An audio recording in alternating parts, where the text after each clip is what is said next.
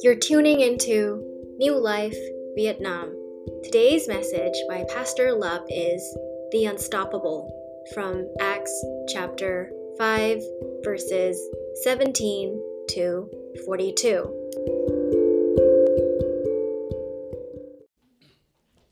In case you didn't know, today we have, um, this is our first Sunday uh, of the month. And so we're going to have communion, but af- uh, toward the end, after the service, after the, the sermon. Uh, but today we have um, dual live stream, meaning that we have New Life Christian Church Singapore over there in Singapore. It's going to be linked over live stream with us. Uh, Pastor William is traveling, so I'm going to uh, preach here and they re- receive the live stream over there. And uh, part of a training for uh, our church there, uh, in some of the point of my message, there will be uh, three person, three people are going to share some of the point. And I think they are still uh, singing the last song, right? Is right, Peter? Yeah. So um, what we're going to do is maybe I just read the text for us right now because it's kind of a, a little bit long, this passage. Uh, and the passage I um, entitled The Unstoppable. But give you some kind of recap here. Uh, in the book of Acts, uh, we, uh, for those of you new, we are going through uh, uh, two books the book of Proverbs and the book of Acts. We, I alternate between those every other two weeks, right? And so um, we ended about two weeks ago uh, with uh, verse uh, 16, uh, chapter 5. If you have the Bible, you can uh, turn to uh, Acts chapter 5. Um, the passage just kind of before that, um, the apostle did many signs and wonder, I mean miracles, right? Uh, the terms signs and wonder, miracle, uh, synonymous. And they regularly done among the people by the hands of the apostle, verse uh, 12 um, they were all together in Solomon portico, so kind of like the temple. Remember, this is the beginning of the book of Acts. There, uh, the church was being formed, meaning at that time they only have the temple, the synagogue. So after the gospel, Jesus preached uh, the, the good news and you know and declared the kingdom comes. So during the, the gospel that we read, you know, um, uh, Matthew, Mark, John, and Luke, was they were only temple. And so as the book of Acts began to, to unfold and, and, uh, and the Holy Spirit endow, uh, endowment of the Holy Spirit to the, uh, the apostle, disciple, they begin to scatter out because the oppression of the Roman Empire if without the oppression of Roman Empire, probably they're gonna stay in Jerusalem and sing kumbaya. They can just sing song and huddle huddle and cozy cozy, and they're happy with their Jewishness plus Jesus. But in God's sovereignty, He saw that, and He already some sort of you know foresee before that. You know, as people getting strength, they gather together and build the tower, uh, you know, of Babel uh, in the Old Testament. And then, you know, God scattered them because of, you know, He shuffled their languages. And so in the book of Acts, chapter, uh, chapter 1, we saw that they, they, they, they received the Holy Spirit and they continue to uh, speak the message of Jesus. And now, right now, you see the persecution begins as they perform miracles, and a lot of people receive by faith and joyful, but there's some not happy. Some not happy about it, especially the religious leaders. And so here, they tried to arrest them. And they, in fact, they about to arrest them in this passage. And uh, but verse 13 says none of the rest dare to join them because they just saw the miracle that the apostle did. And they, they held them in high esteem, respected them. Verse 14, more than ever believers were added to the Lord, multitude, both men and women. I remember the great fear was upon the church because the two death, Ananias and Sapphira, because they told a lie about you know selling their piece of property, and we, we learned that two weeks ago. as I ended two weeks ago, that sometime there need to be uh, a nec- it's necessary to have a great fear in the church. Sometimes the church will not grow because they have no fear of the Lord. They, they, they tell lies all the time and they think Christian, you know, is have a license to tell a lie because grace. I mean, the case there is the first debt in the New Testament. right after you know uh, the, the church begin to form and so so the, the, the all the people there you know get attention you know okay we, we need to get our life serious and the holy spirit because the one who listened to all of our prayer and know the condition of heart. So if we tell a lie whether a human being we are lying to the holy spirit. And of course in the passage it's an instant death. Now, by God's grace and mercy, if any one of us here ever told a lie, God mercy, that let us live so that we can repent, not because so that we can continue to lie. You see, the grace of God is beautiful because the grace of God is not a license to sin. The grace of God is enabling us to live a life like Christ. Are you still with me? And so um, they agree um, that that um, that they come together and they uh, the, the, the, the, the people saw all the the miracle that the apostle done. Uh, verse 16, the people also gather from the towns around Jerusalem and bring the sick and those afflicted with an unclean spirit. They were all healed. And this stage, we saw that, imagine, picture that, you know, right in the, in, in the kind of a public square, they saw healings. They saw the apostle with the power from God that can heal us. Even the, the shadow, uh, their shadow can, can heal them. And they, they, they, they cast out demon, unclean spirit. So great miracles. Now, verse 17. Verse 17. The high priest rose up all who were with him, that is the party of the Sadducee, and filled with jealousy. So pay attention. Filled with jealousy. I mean, instead of they rejoicing to see oh, all the sick got healed and the unclean spirit, uh, I mean, is that what they really looking for? But for whatever reason in their heart, they feel with jealousy. And they arrested the apostle and put them in the public prison kind of a government, you know, prison, not, not a private prison, okay? So I don't know what the condition at that time should be very scary, all right? And verse 19, during the night, an angel of the Lord opened the prison door and brought them out and said, Go and stand in the temple and speak to the people all the word of this life. Verse 21. When they heard this, they entered the temple at daybreak and began to teach.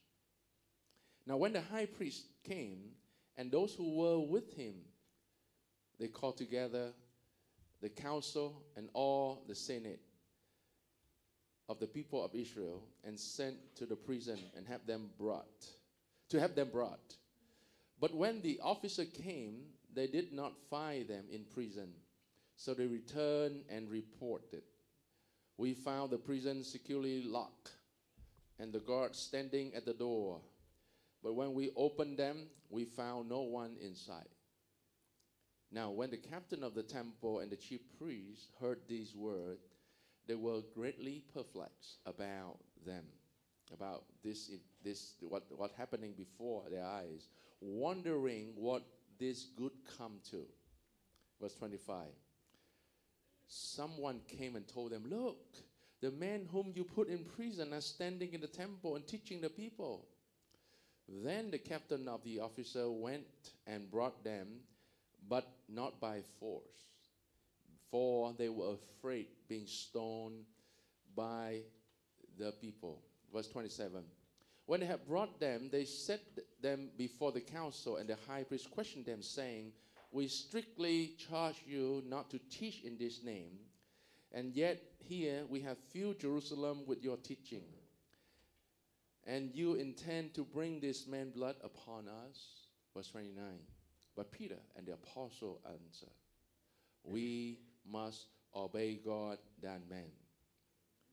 The God of our father raised Jesus, whom you killed by hanging him on a tree. By the way, the uh, idea in the um, ancient, um, in the New Testament, Old Testament, we call it the cross, but not a kind of a shiny, you know, kind of a shape. It's, it's like a tree. They just put a piece of wood and, you know, put together. And so that's why they call it a tree. God exalted him at his right hand as the leaders and savior to give repentance to Israel and forgiveness of sin. And we were witnesses to these things. So is the Holy Spirit, whom God has given to those who obey him. Verse 33. When they heard this, they were enraged, wanted to kill them. But a Pharisee in a council named Gamaliel, a teacher of the law held in honor by all the people, stood up and gave order and put the man outside for a little while. And he said to them, Men of Israel, take care what you are about to do with these men. Verse 36 For therefore, this day the, the Theudas rose up, claiming to be somebody, and a number of men, about 400, joined him. Uh, during this time, historical setting is that a lot of um, so-called, um, you know, rebels, Jewish rebel, the, uh, they want to do many Jewish revolt against the Roman who occupy their land. They want to kick the Roman out. And so, um, you know, they, they, they thought that Jesus is going to be political king. And that's why they, they, they hope that he will be kick the Roman out. So they still kind of fight with the, the, the Roman soldier. And, and so, verse 37, after Judas um, uh, he, uh, and Galilean rose up in the days of the census and drew away some of the people after him, he too perished, and all who followed him were scattered. So, in the present case, I tell you, keep away from these men and let them alone. For if this plan or this undertaking is of man, it will fail. But it is of God. You will not be able to overthrow them. You might even be found opposing God. So they took his advice. Verse 40. And when they had called in the apostle, they beat them and charged them not to speak in the name of Jesus and let them go. Then they left the presence of the council, rejoicing. They were counted worthy to suffer dishonor for the name. Verse 42.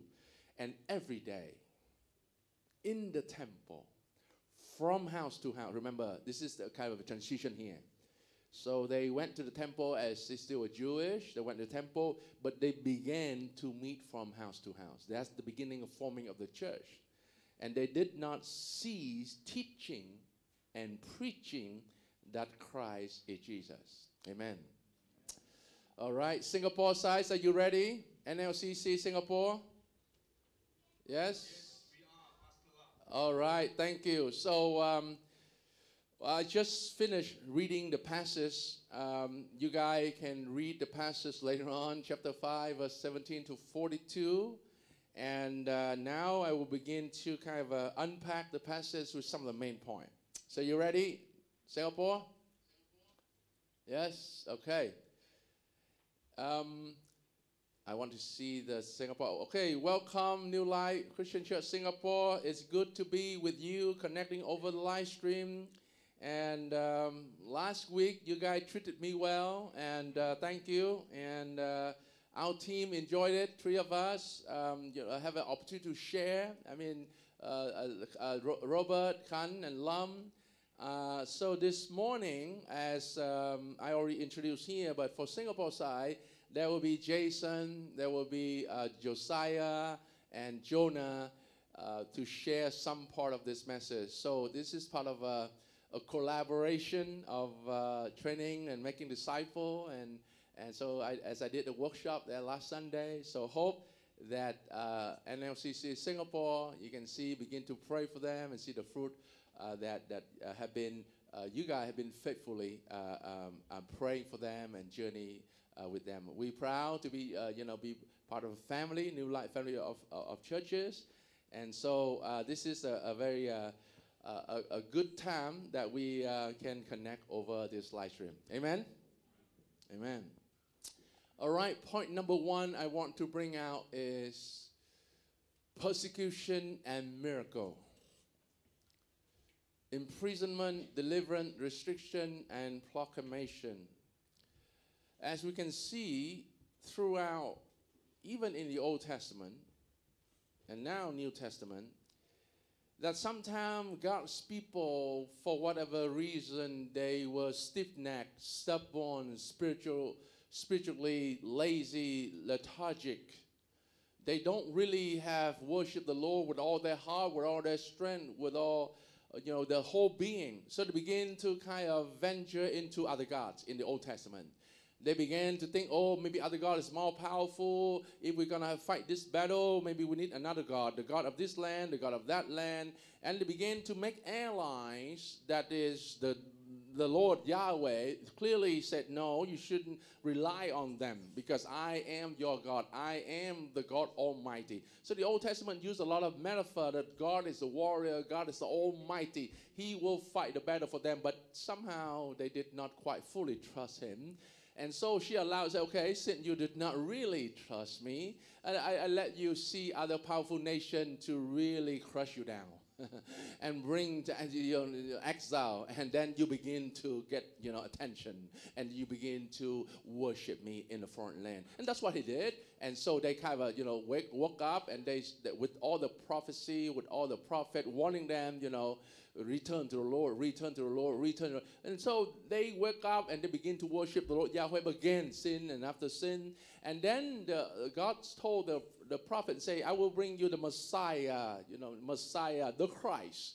And that one day he will become a suffering servant. And that all the book of Isaiah talk about the suffering servant, the coming king, and so on and on they kind of they were waiting a bit, but you know, too long, you know, a couple hundred years, 700 plus year. And when the time of Christ in the New Testament came, they though they know the scripture, but they did not recognize it because they though they have a form of godliness, especially the religious leader, the, the, the, the Pharisee, the Sadducee, the Sanhedrin, all kinds of the, the religious cabinet. And they, they, they're hoping that that the reason they're being suffered under Roman because maybe God forgot them, maybe God because punished them. So they long for, you know, you know, usurp the Roman power and because they're enemy. And so God, you know, sent Messiah, Christ the King, and they missed the point because uh, they did not understand the scripture and they cannot make the connection. And even Christ performed so many different miracles, and even the crucifixion, the resurrection, the ascension, the endowment of the Holy Spirit, and the promise of returning, and yet they still not believe. And uh, the, Jesus uh, gave the power to the apostle and said, okay, you know, you're going to go out and preach about the gospel until I return. And that's what the apostle did. And they performed miracle according to the name, according to the power of God. And yet they were not happy. They put them in jail out of jealousy. Out of jealousy. Not because they did something wrong against the law. Neither Roman law that they violated, they did not violate the Roman law. They did not violate the Jewish law. Remember, this is the time of there is two law existed. The Jewish community will use God's law, the Old Testament law. That's why they charge, they bring trial at night for Jesus. Why? Because they're afraid that in the morning the Roman law will overpower them. In fact, they already charges Jesus for blasphemy, right? You're a son of God. But they brought to the Roman court, which is Pilate, was in charge at that time, and he said, I found this man no guilty. He washed his hand and say, okay, but um, if you guys want, uh, I, I will hand it over to you, but I'm clean. My hand is clean because it's a power play. Because the Roman also kind of give a degree of respect to the Jewish group in the region because they're afraid riot, they're afraid, you know, some kind of tension, more revolts coming up. So they say, okay, uh, take Jesus. What do you want? We can have a tradition, release a criminal. What do you guys want? Okay, and they say Barabbas, Barabbas, one of their guys, the, the insurrectionists, the rebel against the Romans. So, so at that time, in both the Jewish court and the Roman court, Jesus was not guilty of any charge. But because the crowd, the mob, is already overpower the Roman and say, Crucify, crucify, crucify him. So they took him out and crucified by their own means, even though with the means of Roman execution method, which is crucifixion. So the Romans still give them the power for capital punishment. So kind of they, they, they, even though they said, oh, we don't not getting to do with you guys, but they handshook because they authorized the Jewish group to crucify Jesus. This is why they were not happy because they feel that the apostle continued to tell about Jesus, which means they the blood, the guilt blood is on their head, which is what they really outspoken at the scene of crucifixion say, crucify him, um, even let the you know the blood on our head and our descendant. They they happy to let Jesus die and receive the curses because they want him to be dead so desperately. And so here we are as they saw the apostle perform miracles, preaching the name of Jesus. They were not happy. They put them into prison. Tell them to shut up. Say, you can't tell about Jesus. You can do anything else. Think about this, huh? If the apostle were doing charity, they probably clap their hand and say, Well done. We like it. If the apostle were doing social work, they probably, yeah, yeah, that was it. If the apostle tried to run for political cabinet, tried to be in with the Roman or establish a Jewish uh, or, or uh, at that time even they don't have the word Christian yet, maybe Jewish uh, believing Messiah Christ uh, political party. They probably maybe handshake and do a little bit of share work.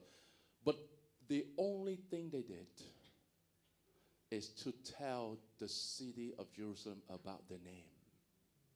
The name of Jesus. That's all they did. And they heal people.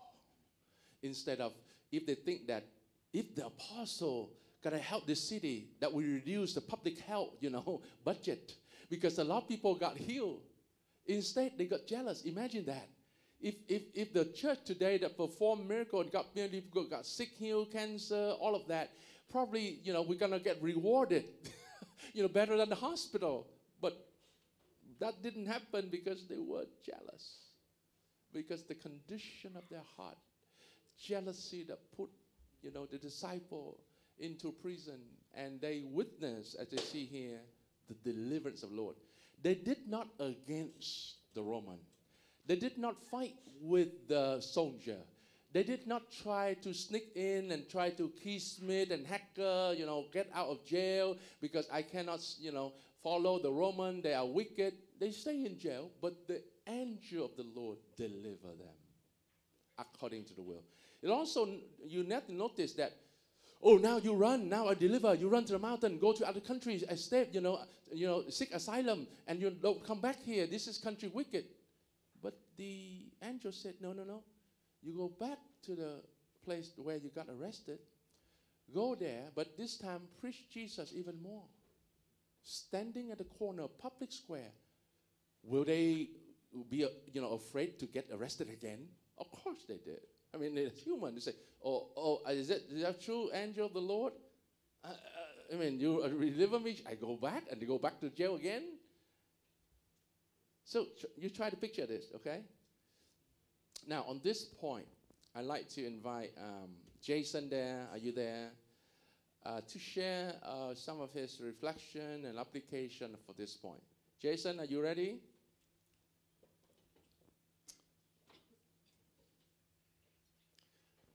All right, Jason, uh, can I have a screen for here for Jason? Can you see me, uh, so Pastor? That's Jason, that's uh, our church there, New Life yeah. Singapore, New Life Christian Church Singapore. All right, go on. Um, go ahead, Jason. Over to you. Good morning, uh, friends in uh, Vietnam and uh, Singapore.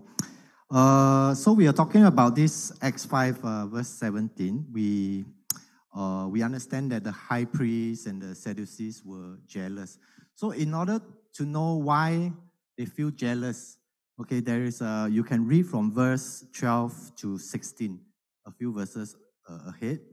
uh, that the apostles, when they are empowered by the Holy Spirit, to they were performing miraculous uh, signs and wonders, healing the sick and uh, casting out uh, evil spirits in the name and authority of Jesus.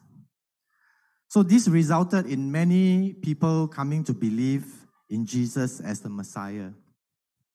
And the high priests and the Sadducees, uh, the reason why they are jealous is because for them, who are supposed to be the ones closer to God, they cannot perform all these miraculous acts. And these people are just fishermen, and yet they are able to do that. So I think the reason, because as what Pastor Love has said, they have missed the point because they do not believe that Jesus is the Messiah.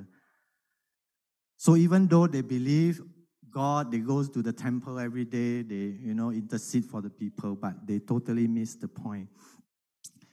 And uh, from verse 19 to verse 21, you know, the apostles they were put to jail because of this jealousy, and then uh, but then we know uh, the God has sent angels to rescue them and brought them out of jail. And they were instructed to go back to the temple to give the message of life. So when we see what is the message of life, I think the good news of Jesus as the Savior and Lord in our life, the message that give life, that give hope and healing and the deliverance of mankind. So the apostles obeyed and they began teaching at the temple. So even though they are under the watchful eyes of the Sanhedrin and that their lives could be in danger once again, but they continue to preach the gospel with boldness. So how does this uh, verse applies? First of all, I think we need to understand that we need the Holy Spirit in our lives to do the work for the kingdom of God, not by our own might or our own strength, but really is to be empowered by the Holy Spirit. There are times uh, in our modern situation, I think we we, we do face situation when we are prompted by the Spirit, you know, maybe to go to that stranger, pray for him, you know, or to do something. But sometimes we feel very embarrassed. We feel that, oh, we don't know what's the outcome, you know, how people will look at us. My, I would like to encourage us that, you know, you do what God tells us to do. We do what the Holy Spirit tells us. But God is the one to determine the end result, not us. We just have to be faithful you know, to do what we are asked to do. And as follower of Jesus, I think we must be prepared to face persecution from the world. The gospel may cause damages in our relationship with friends or family, which it happens, and uh, we have uh, witnessed ourselves. And in some country, you may be even be put to jail. People will ridicule us.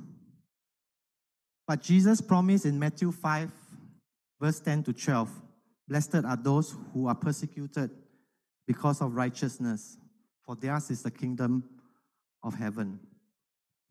Blessed are you when people insult you, persecute you, and falsely say all kinds of evil against you because of me. Rejoice and be glad, because great is your reward in heaven. For the same way they persecute the prophets who were before you.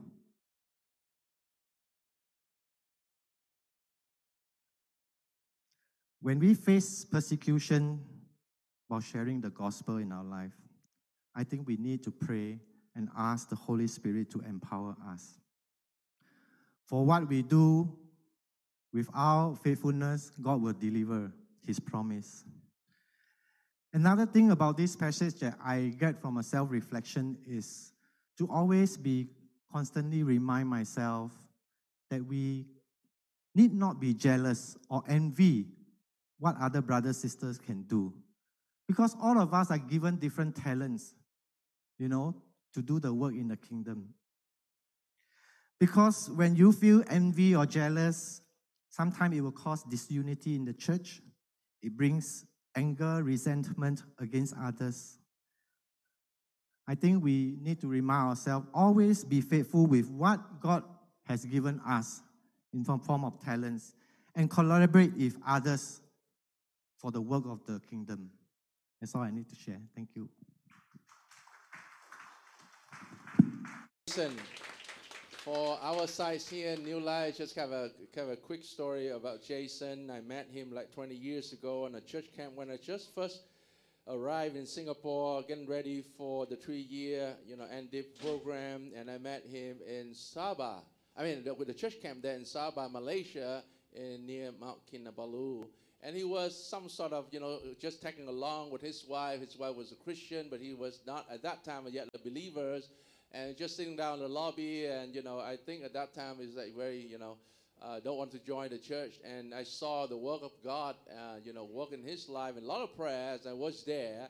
Uh, I talked to him a little bit, but he kind of be withdraw uh, and uh, didn't uh, didn't talk to me uh, or anyone's in the church, just tag along with his wife and his family. But miraculous, you know, work of God through his life, and you know, he got saved later on, and you know, and as you shared, that's really relevant to his uh, his life, because the only the message of life, the message of the word, the word of life, the message of life to Jesus Christ, that really can transform the people. Amen. And so. Um, um, the gospel is the word of life. It's just not something that we hang with the picture or uh, just a saying. It is. Uh, it must be active and living in us. Because if the gospel is dead in our life, we won't be able to share. Because people look at us have just a religious form, an empty cell, a dead shell, and not really an active gospel. We must be the gospel carrier. We must be the gospel that actively living out the gospel because the gospel of Jesus Christ is alive. And the word of, of, of the Lord is eternal life. This is where in John, later on, all the disciples heard this from Jesus that, you know, the conversation with Jesus and Peter in John chapter 6, verse 68, that, you know, the, uh, after many disciples that left Jesus, because he already simply said that, you know, you must eat my flesh and drink my blood. Say, what is this? Is this Dracula, you know, kind of cult? And they did not believe him, so they left him. They left him because they, he used metaphor because he died as well. But this is in John chapter 6, so we have not no crucifixion yet. So, uh, and, and, and this Jesus asked Peter and the 12, do you want to go away as well? Many other people, you know, went away and left me already. Peter said, no, no, no, Lord, whom shall we go? Because you have the words of eternal life. And we have believed and have come to know that you are the Holy One of God which means that when, when Peter said this, that the people, uh, the Jewish, will understand that he's the Holy One of Israel. This is the term that used in the Old Testament. This is, you are the Son of God, you are the Holy One of God. And, and, and, and Jesus replied them, Did I not choose you? The 12. So we are all sitting here, even though the attempt of many human efforts, somebody share the word of God with us, the message of life, but it is actually God is working in our life and that touching us, and He chose us before we learn to choose Him. Amen. And so, point number two, I'd like to bring point number two that we talk about obedience and witnessing. We saw in the story that the, the, the disciple obey, obey the command to go out and share the good news. They can just, you know, but God used the Roman to oppress them, persecute them. But all the more, as the Bible recorded, wherever they go, they're being oppressed and persecuted, they continue to share the word. And, and they, they were the witnesses. They were the witnesses of what? of the Jesus crucifixion, the resurrection, the ascension, and they saw the empowerment of the Holy Spirit in, in chapter 2. And, and they saw that's, why this is where they say to the, the, the, the, the richest group, because the, by the way, the Sanhedrin has the, some sort of the power to arrest people, right? So they call religious police sometimes. Uh, so they arrest them, but they say, okay, we must obey God rather than men. Uh, because we are witnesses of God's sovereignty. We cannot but speak the name of Jesus. If you ever come to that sense, people want to shut your mouth and say, No, no, don't talk about Jesus. I have enough. You say, We cannot but speak the name of Jesus. So the next point is, uh, I like to bring the next slide is the, um, obedience to God. From this context, it's only on the issue of faith and the teaching of Jesus. So this verses, a lot of people use misuse it. Whenever they want to disobey the government, they say, oh, we must obey God than men. But you read this context, this only apply here that you cannot teach about Jesus on the issue of faith and Jesus. Because why? They fill Jerusalem with the teaching of Jesus. On other issue, we have the book of Romans chapter 13. Let me read for us. Romans chapter 13. Romans chapter 13. And some of you will disagree with scripture. Mm-hmm. Because it not suit your theology, it does not suit your political affiliation. Let every person be subject to the governing authority. Verse 1. For there is no authority except from God, and that those exist have been instituted by God. Verse 2. Therefore, whoever resists the authority resists what God has appointed, and those who resist will incur judgment.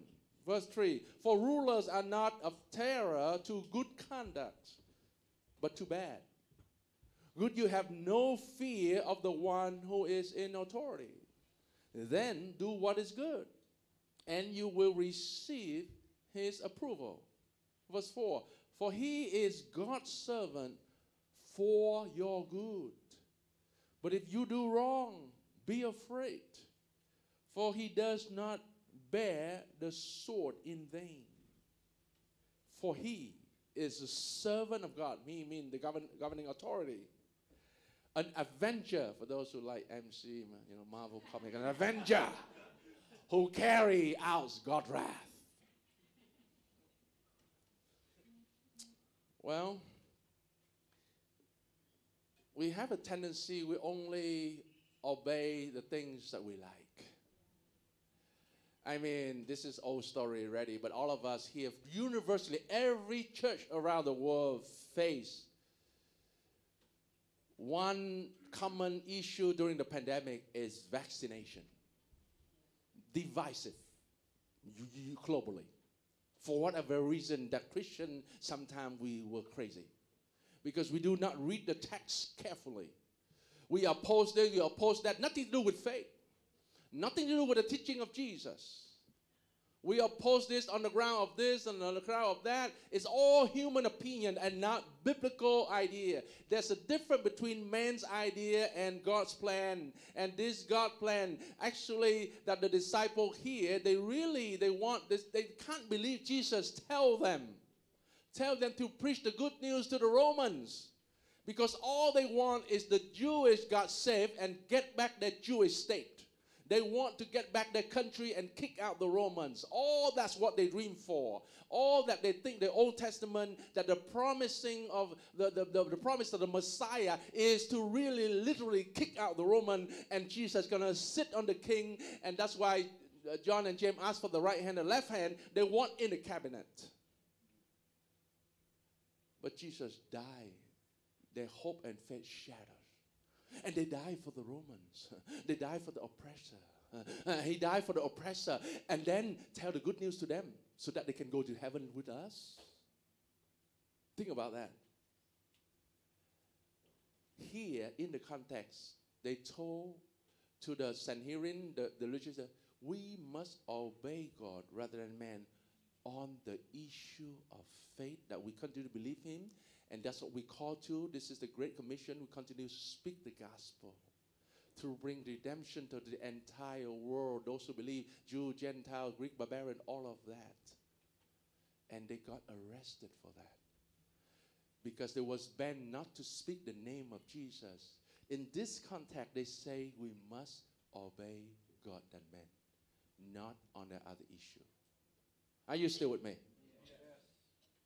Other issue, go to Roman 13. Yeah? Vietnam, Vietnam law.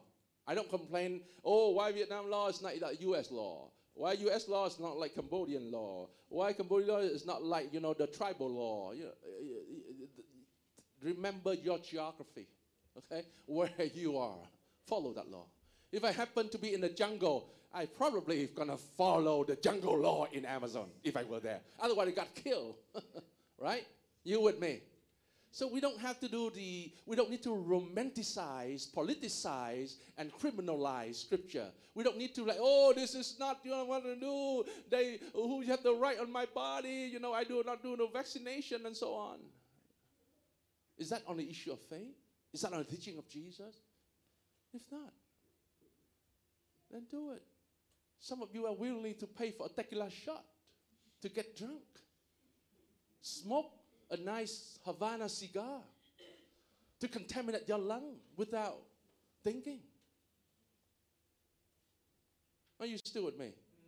Obedience to God on the issue and the matter of faith and the teaching of Jesus. The rest, Romans 13. Yeah? All right, on this one, I'd like to invite Josiah to share with us on this point.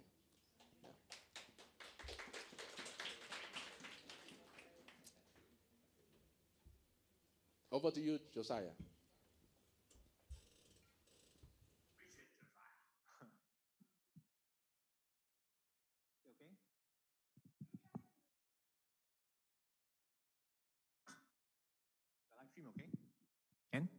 Okay. Yeah, so uh, I'll be talking more about this point on obedience to God rather than men. So we're looking at Acts uh, 5, verse 17 to 42. And I think in this passage, like the main verse that kind of reflects this theme is in verse uh, 29, which where the apostles tell the Sanhedrin that we must obey God rather than any human authority. So I think throughout this passage, there are two key incidents that reflect the apostles' obedience to God rather than to obeying men, which in this case is the Sanhedrin.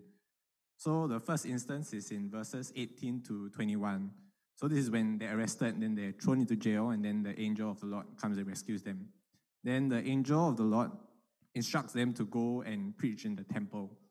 So then uh, the temple is like a, it's a very public place. So if they were to go back and preach in the temple, they are probably going to get arrested again. And yeah, it'll be like really obvious and they probably like suffer similar consequences again. And it seems a bit ironic and illogical because the angel is bringing them out of jail and they're going to be thrown back in if they were to preach. And uh, if I were one of the apostles, I'd probably be quite afraid and fearful to go and preach. But then we see in verse 21 that at daybreak, the apostles entered the temple as they were told and immediately began teaching. So this kind of shows how willing they are to obey. And uh, it shows how much fear they really have for God and to um, obey Him. So um, you can see that they um, go out to preach at daybreak. So there's no like hesitancy. They don't like wait until like later. They go immediately and they immediately start preaching. So this kind of reflects yeah how convicted they are to really obey the will of God and despite the risks that are there.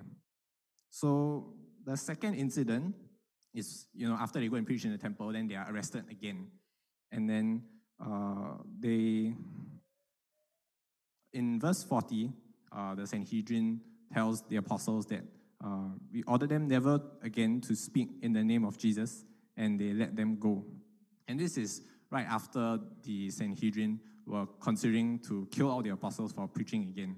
So this is like another layer of like, uh, I don't know, like, yeah, it's even worse. Like, they put in even more danger. If they continue to go and preach again, yeah, they might even be killed.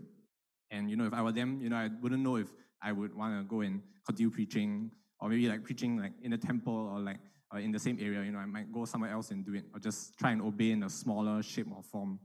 But then we see yet again in verses uh, 41 and 42 that they were preaching back in the public eye, back in the temple, and then from house to house every single day. Yeah, so they weren't afraid of the Sanhedrin spotting them again, but they're carrying out the word of God with um, conviction, yeah, with full confidence, and they know that obeying God's specific commands is more important than submitting to men. And they know how significant their work is in bringing people to come to know who Jesus is and to be saved. So here we kind of see where the apostles' priorities lie, that they put God first over any human authority, and they really carry the fear of the Lord with them wherever they go and in whatever they do.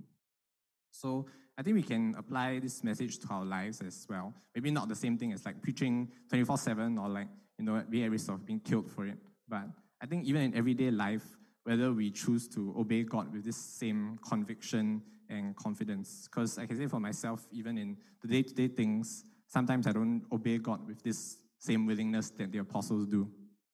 Sometimes it's quite easy to cave into the pressures of friends or society or culture.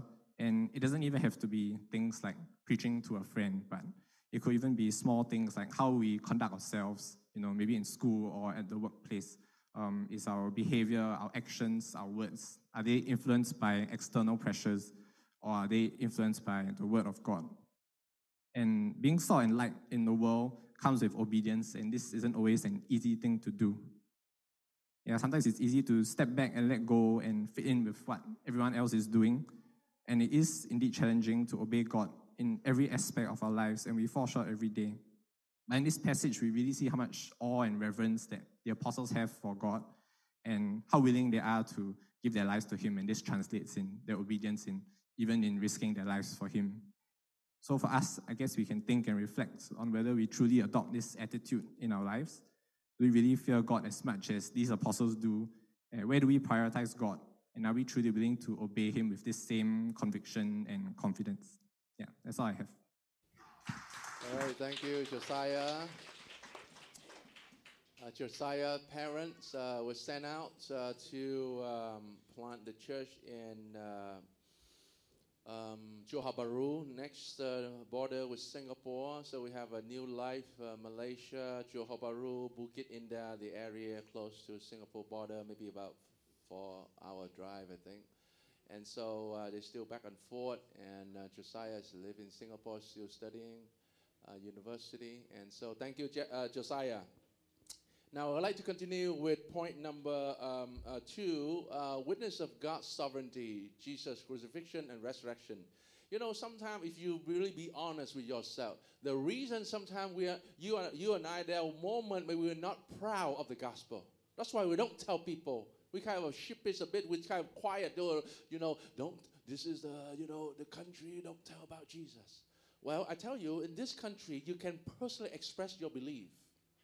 You just cannot do on the street like in the old day preaching, you know, you know, street evangelism like in you know the West, in Europe or in America.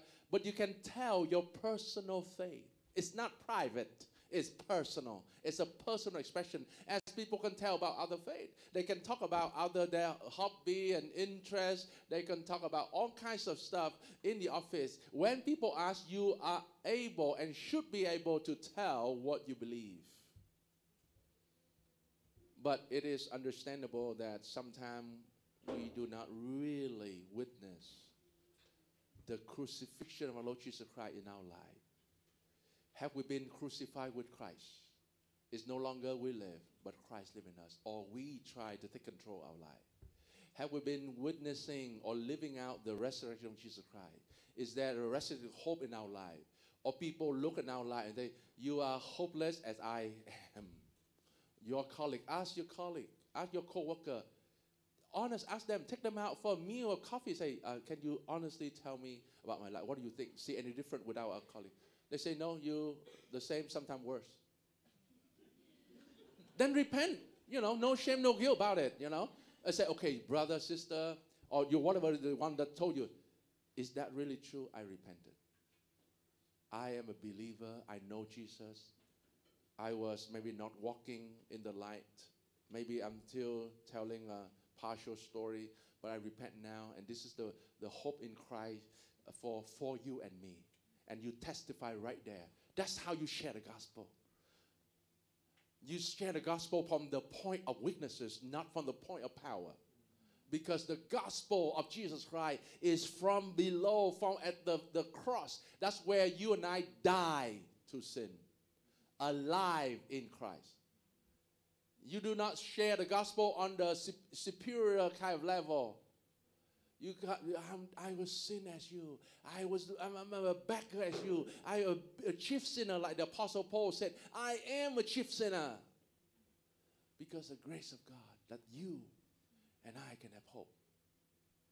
If you find difficult to share the good news to others because you try to be a better Christian, you have to wash your language sometimes. Uh, how, how's your life? Uh, I try to be better Christian. Uh, I try to be better Christian this year. There's no such thing in the Bible. Try to tell you you're better Christian. You and I need to be crucified Christ. You and I need to be died to sin, and now we walk to Christ. If we sin, we repent. Repentance should be a lifestyle. And then we repent and we pray and say, Can you pray for me? Sorry, I made a mistake. I say sorry. The grace of God is good for you and for me. And now we can pray together. You begin to tell others about Jesus in your offices, in your cubicle, in your school, in your factory, and you will see and witness God's sovereignty over your life crucifixion, resurrection. If you tell the gospel to others like another self help, oh yeah, you know, just be better, try harder, believe Jesus more, believe Jesus more. They need to see the gospel active and living in your life and my life. Amen. Are you still with me, Singapore? Yes? All right, number three. Actually, number two was point B. Uh, witnesses of God's sovereignty, Jesus is the leader and savior. During this time, they, the apostles, should follow another leaders. Because human term, leaders mean the leaders must be alive. you must follow somebody that's alive and somebody that really can lead you to win the enemy. That's what they think leader is, right? Uh, for those of you who follow leader, whether political you want to your party to, to, to, to win and lead the country, and on the issue of war, you want a leader to win the war. That's the leader, right? In a company you want to follow a ceo a leader that can generate most the most you know the, the benefit and, and income and the most you know uh, wonderful package for you. You follow the leader who feeds you. You follow a leader that really can give you the comfort of life and the supply of life. You will follow those who provide for you. This is why that during even at that time when jesus fed the 5000 the romans were not happy because the poor and the people will follow those who give food to them. This is also in uh, some government, including you know our country. Uh, that's why you cannot distribute distribute food freely, because it's afraid the kind of political movement. Because those who provide food, and throughout all the war, whatever the war that is, that whether the black gold like oil and gas, but it's always involved commodity, always involved rice and corn you know, there's a war recently, uh, you know, maybe India increased rice, or, and then other country, and then wheat and barley, all of that. It's always a commodity war. Are you still with me? So that's why they said, I, I, I want to follow Jesus, the leader. But here, because they follow Jesus, because the one that's alive, they saw the resurrection, they saw the crucifixion, it was done, it was finished, and they see the Holy Spirit. They preach the gospel, and because they believe the kingdom of God, the kingdom comes, and it will be coming, the second, the, the second coming of the King, and therefore they continue to follow Jesus, even though they cannot see physical, but they know that Jesus their leader because they are Savior. Not the Roman, not the emperor, not the food not whoever. I follow Jesus because he is the leader of my soul. He's the leader of those who come to believe in. So that's why we call the kingdom of God for those who come into term with the King Jesus. So we are here with all different ethnic and, and nation. We, even though by our nationality we will, uh, we will pledge allegiance to our country flags. But as a Christian, we need to pledge allegiance to Jesus. That's why oftentimes we say, I am a Christian Vietnamese. I'm not Vietnamese Christian. I'm a Christian Vietnamese. I mean Christ's value come first before my cultural value. Those of you sometimes have the other side, you know, you whether it's a, a, a Japanese, American, you know, if you put a, your country value first, Christ comes second. I am a Christian Vietnamese. I follow Christ first. Whatever the other comes second. Yeah. Jesus is our leader, He's our Savior. We follow those who save us, and He is the Savior of our soul. Spare us from eternal condemnation. Even the apostle in jail, let's say, I don't know, three months, three days, or put there for life sentence, they will not be there forever. Even they die in jail. Jesus saved their soul.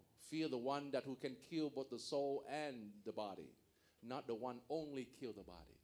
This is why we see a lot throughout history all the persecution who are strong in faith.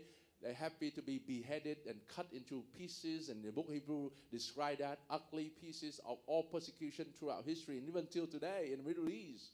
Why they are standing so strong? Because they believe Jesus is their leaders and savior, not any foreign power.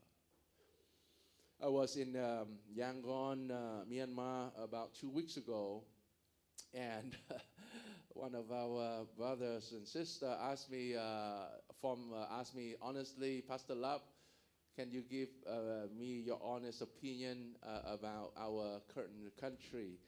Do we have? Is there any hope for us that to win this war? Talking about the uh, the ruling party and then the people party right? Because they still have a lot of uh, uh, rebels and upfighting in outside Yangon country, bombing, all the fight. So the country is still outside Yangon is still not very safe. Uh, I said, if you ask me honestly, I say there's not stand a chance that you're gonna win. because the army is so powerful, right? They control all the resources. Um, the only way is because you think that Jesus come uh, you think about the, the, the Bible, have to think on the biblical perspective. That's all the Jewish want. They want the Roman to be out. They fought. The last station that was known as the battle at Masada. That's one they flock there and they think that they can fight the Roman and the Romans with invention, with the catapult, they, they, they, they bridge the gap and they throw arrow, they kill them all. They always kill them all. But the sad part is in history. The sad part, all the Jews kill themselves. So they committed suicide because they don't want to die under Roman hands.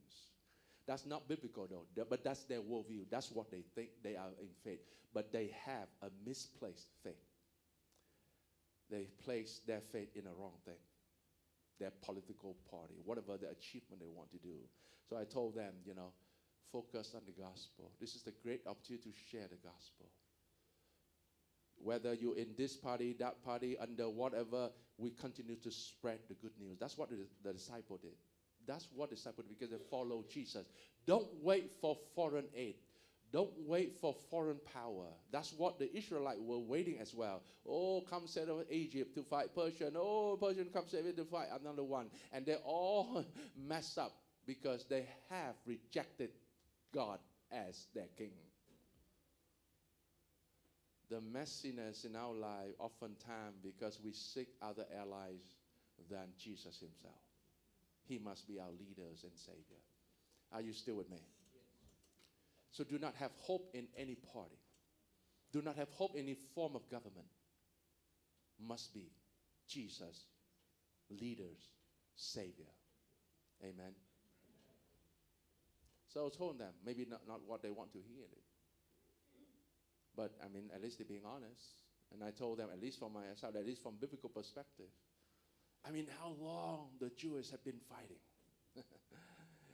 been fighting for decades. That's why sometimes, you know, they have good weapon as well. Good weapon, good invention, technology, advancement, all of that, you know. Big supplier to other countries. Um, but they, they, they have misplaced their faith in, in the wrong thing, in the wrong leaders a wrong Savior and not Jesus. You're still with me, right? Number uh, 2C, witness of God's sovereignty, obedience, repentance, and forgiveness. This is, I mean, simple Sunday school. we all say, yeah, you know, we want to hear the word of God, obey. But, but try this, huh? When you go home and read your Bible, even this passage, write down something that you want to obey and do immediately in the next week. And check yourself like share the good news. Or you say, oh, yeah, it's not me. I'm not professional. I'm not expert. You know, let give it some expert. Uh, give it that job to evangelists. And that's why today, to the, in, in today's world, we have professional evangelists, and all of us are, are, are, you know, incapacitated to share the gospel. Oh yeah, I cannot pray for that one. Ask the someone who is, you know, more anointed prayer. Oh, I cannot, you know, share the gospel because, you know, my uh, uh my tongue, I, am not good. You know, ask somebody. If you believe in Jesus, you should share the gospel. That's it. Period. Obedience, repentant forgiveness. Ask for forgiveness if you and I mess up. Because the grace of God is good, sufficient. Repentant is a lifestyle. Obedience is a lifestyle. Forgiveness, forgive one another and receive forgiveness from God and give to other is a lifestyle. I can't I can't understand and scratch my mind when somebody say, "Yeah, I'm a Christian, but I can't forgive that person and that person." Then you declare you're not Christian. Then you say the gospel is not valid for me. I don't like the gospel, therefore I don't forgive that person. The Jew find it very, very challenging to forgive the Romans. You think it's easy? They occupy the land, they take the control, they take the resources, they force the taxes. You know that's why you know uh, uh, th- uh, that's why uh, Matthew they were hated among disciples because he's tax collector. Or you sided with the Roman and you collected from our Jewish brother. It's not easy for Matthew to mingle with the third disciple because he was collecting quite a lot of tax from them. It's hard to forgive him among the twelve in terms of you know the emotional struggle. Think about this. Think about somebody that you really hate or some country that you really don't like sitting in this congregation and you go and give a hug and say, I love you, brother. I forgive you. It's tough. That's what they did. They forgive the Roman, pray for the Romans. They're in jail, they got and they're rejoicing. They're dancing and they praying and they preaching the gospel. Think about that. You think it's easy? No.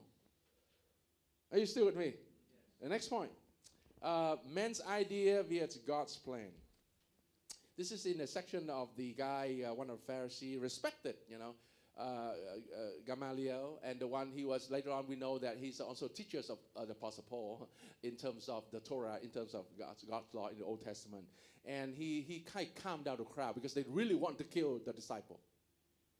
And he said, "Wait, you know, you saw all the revolts, you saw all, the, and if it's man idea, they will die." But wait, pay attention. If this is God's idea, this is God's plan, you don't want to oppose God. You will be, you know, you harm yourself, you will be dead. And so they came calm because he explained to the crowd, the mob, who's at this time was, you know, furious and angry enraged, want to kill the disciple. Think about the scene of the mob. Try to stone them, try to kill them, try to cut them, try to stab them, perhaps because it's a mob. It's an angry crowd. But they, the disciple, witness God's sovereignty by through one guy who seemed to have the fear of the Lord. Because they say, guys, if this man idea, it will be crushed. Don't worry. It will take a few days, a week, or months. But if God's idea, you don't want to mess it up. So on this point, I'd like to invite Jonah to come up and share with us uh, uh, on this point. Jonah, are you there?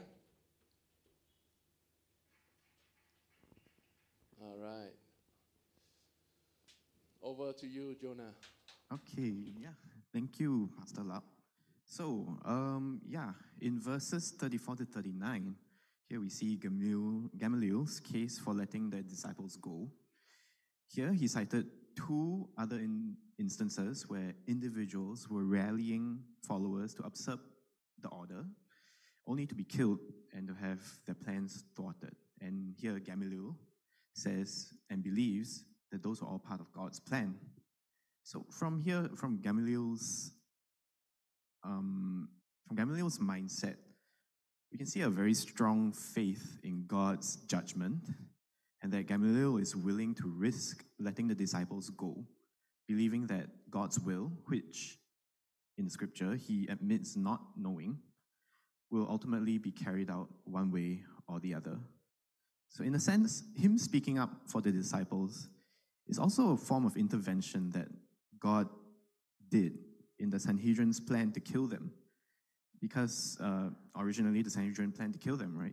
But because of Gamaliel's intervention, the plan was derailed and the disciples were let go in order for them to continue preaching about Jesus. So, what does this mean for us? Uh, in Proverbs 69, uh, it said, you know, in the hearts of humans, uh, they plan their course, but the Lord establishes their steps.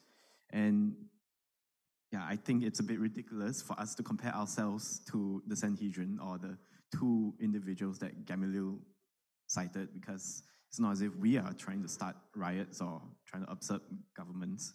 But you know, even if our plans aren't as sinister as the Sanhedrin or the two that Gamaliel mentioned, it is important for us as Christians to still realize God's will uh, and understand that it will ultimately prevail, and for us to constantly respect God's sovereignty in our lives. So, does that mean that we're not allowed to make plans? No, of course not. But that means that we have to be mindful of God's presence in our world, in our lives, and not hold too stubbornly to our own plans. We must be flexible enough to allow God to move in whatever we do. Otherwise, we might just end up like those that Gamaliel cited, putting ourselves against God's unstoppable plan. Okay, that's, that's all I have. Um, as we going to move to the next point, we see that because of this guy, even though he was not one of the disciple, he did not seem to really fully believe and follow Jesus. However, because he is the Pharisee, he believed the Old Testament and he has the fear of the Lord, the Lord Yahweh. And he understands clearly that when God's plan is set in, no one can stop. So at least God used him in this circumstance to really prevent, you know, the killing of the disciple.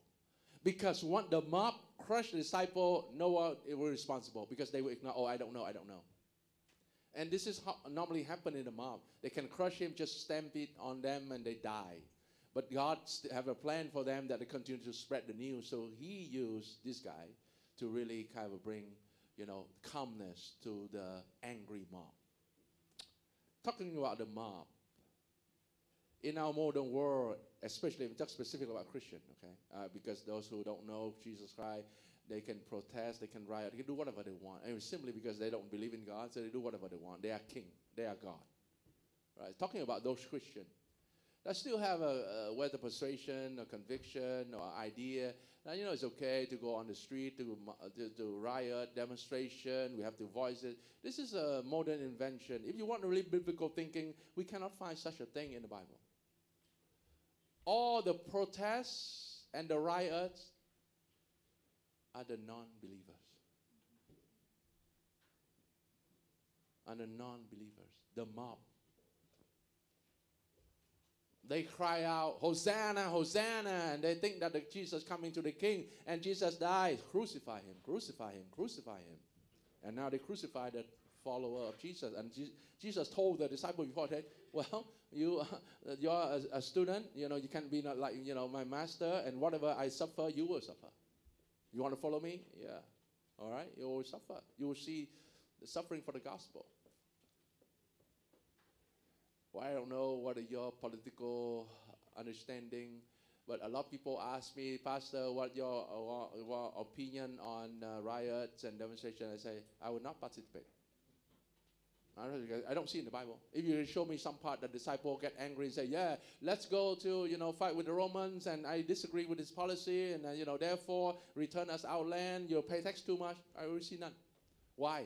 Because the Roman can kill them instantly. Just eliminate them. They win the war, conquer the war on the weaknesses, the power of the gospel, not the power of man not the power of army, not the power of military, the power of the gospel, the power to save the soul that none of the weapon, none of the policy can save. Are you still with me?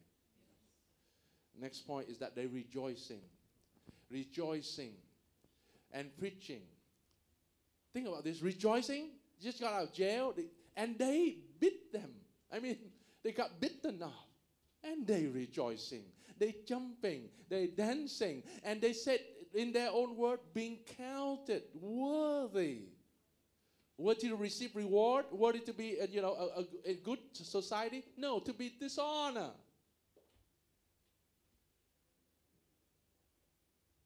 For the name, the name of Jesus. Thinking about that sometimes, you know, those who have family, children, marriage, you know, Sometimes we say, yeah, we can die for Christ, we can go share the gospel in your restricted country. but we got triggered and got upset with our, you know, one comment from our spouse or children or kids. you gonna die for the gospel? Yeah. yeah. Yeah. Eh, Or pastor said this, I got offended. Then I'm sorry, but you know, live on. Move on, live on. Because you and I can be in jail for the gospel. We will be rejoicing and got bitten. And they rejoicing. And, and they say, okay, you cannot go this town. So they move to next town. Yes. They move to next town. They share the good news. That's how the gospel of Jesus Christ spread from Jerusalem to Judea, Samaria, and to the ends of earth. And here in Vietnam and other part of the country in the world, continue a spreading of the gospel because those who believe Jesus Christ obey to spread out the good news. The unstoppable are those who believe in Jesus Christ. Continue to rejoice in the suffering of their life. Oh, my mom said this, my dad said this, oh, my teacher said this. Forget about fix your eyes on, on the cross because you have been crucified and you no longer live, but Christ live in you. You are the gospel carrier. you carry the gospel. And even you suffer the dishonor for the name, the name of Jesus Christ. Ask yourself, are you willing to be counted worthy? Dishonor in your family, your loved one, at the workplace, in company, in factory, in school, in country, and neighbor. Or you want justice for yourself? Or I, this is injustice. I go on the street, I'm gonna fight, I'm gonna say this, I'm gonna strike, I'm gonna sue the boss, I'm gonna sue the company, I'm gonna sue, sue, everything, sue, sue, you know? Like suing someone become, you know, a career. Yeah, so suing. Are you suffering for dishonor for the name of Jesus? The last point I want to make, and as we close here, is um, the teaching that Jesus is the Christ. Yes, they're rejoicing, but they're not like, oh, yeah, thank you, Lord, you deliver us. No, no, I'll keep my mouth shut. I'll not talk about the name anymore. I don't talk about your name anymore. The Romans were not happy. Uh, I'm trying to be peace in this country. I will not talk about the name Jesus in this land. you know, I, I want my job. I want my job to be stable because I open my mouth, I lose my job. So, so, they, they don't not they don't have a job. They they ready to die. Not because they do crazy stuff, just telling the name of Jesus. Teaching that Jesus is the Christ. Why? Because the Messiah. When the word Christ means the Messiah.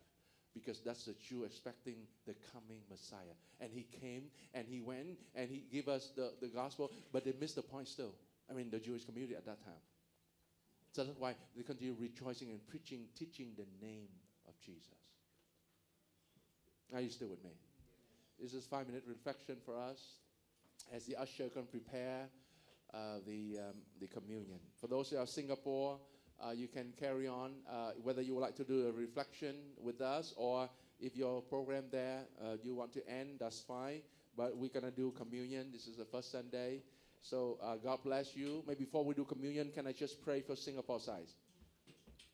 Lord, thank you, Lord, for your word. Thank you, Lord, that you have been using uh, Jason, Josiah, and Jonah in part of this vessel uh, that being used to, to share uh, your word uh, to the church there, the congregation there. May you bless them and keep them and strengthen them, Lord.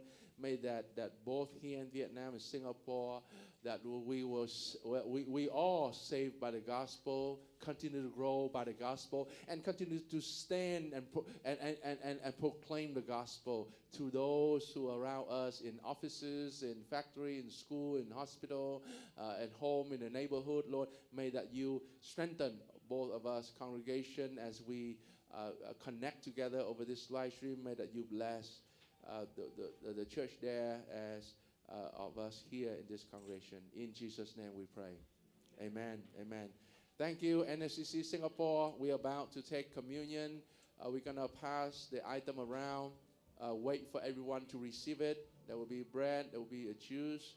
Uh, but thinking about this question as you reflect is our lifestyle being a witness of Jesus?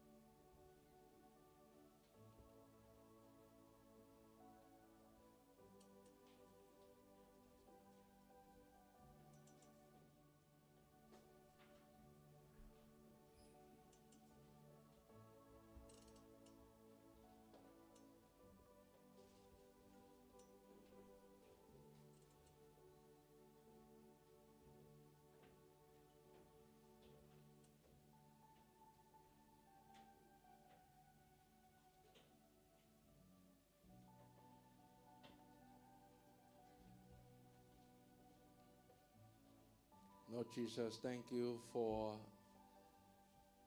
the work that you have done, even though 2,000 years ago. At this time that we got about to eat the bread and drink the cup, symbol, symbol of your body that broken for us, the blood that shed for us to cleanse of all our sin, not just some sin, but all our sin.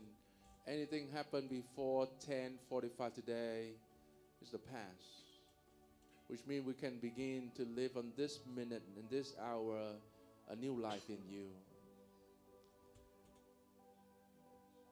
Whatever the struggle that you may we might face day after day, help us to learn to surrender.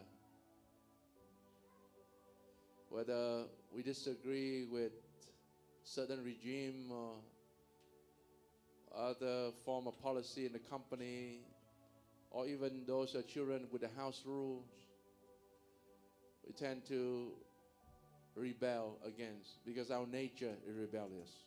Sinful nature is rebellious against God. And Lord, as we take this bread and drink this cup, it is an agreement that bring our life into term with you. Not because of some magic power so that we can go to heaven. It is a journey of faith out of relationship and not out of religiosity. May I invite you all to take the bread.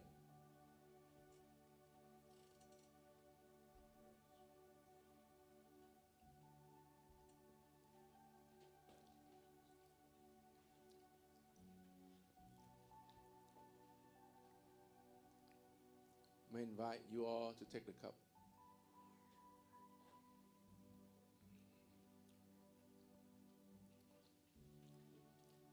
Lord, thank you once again, Lord, for your grace, for your love and mercy, for the power of the Holy Spirit that I pray that will enable each of us to be like the disciple, to continue to share the good news, the good news that deliver people from the imprisonment of their sin, from the bondage of sin, from the thinking, that looping and thinking and and even vengeance, even bitterness, even unforgiveness in, in some of our lives.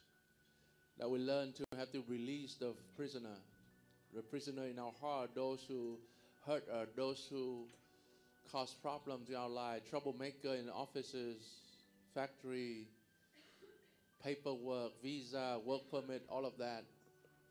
We pray for this country, we pray for the authority, we pray for the land, pray for every country that represented here. That we pray for our leaders because we have the great leader, Jesus Christ, our Savior.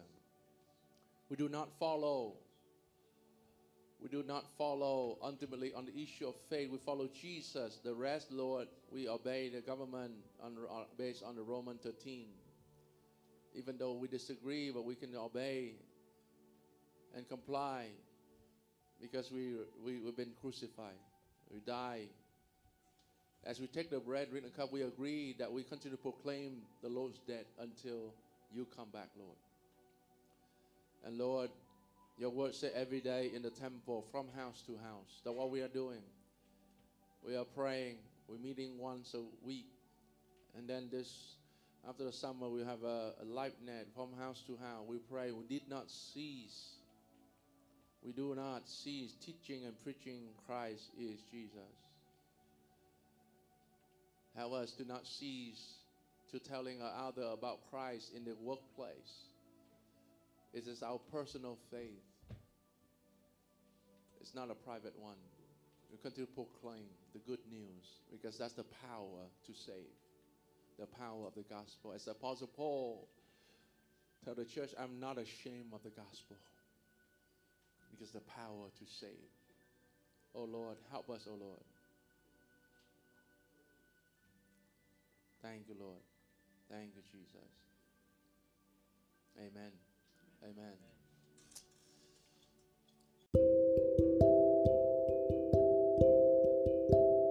Thank you for listening. We pray that you and your family are encouraged by this message. Join us next time and do click the follow button on our profile page to stay up to date with the latest message. God bless you.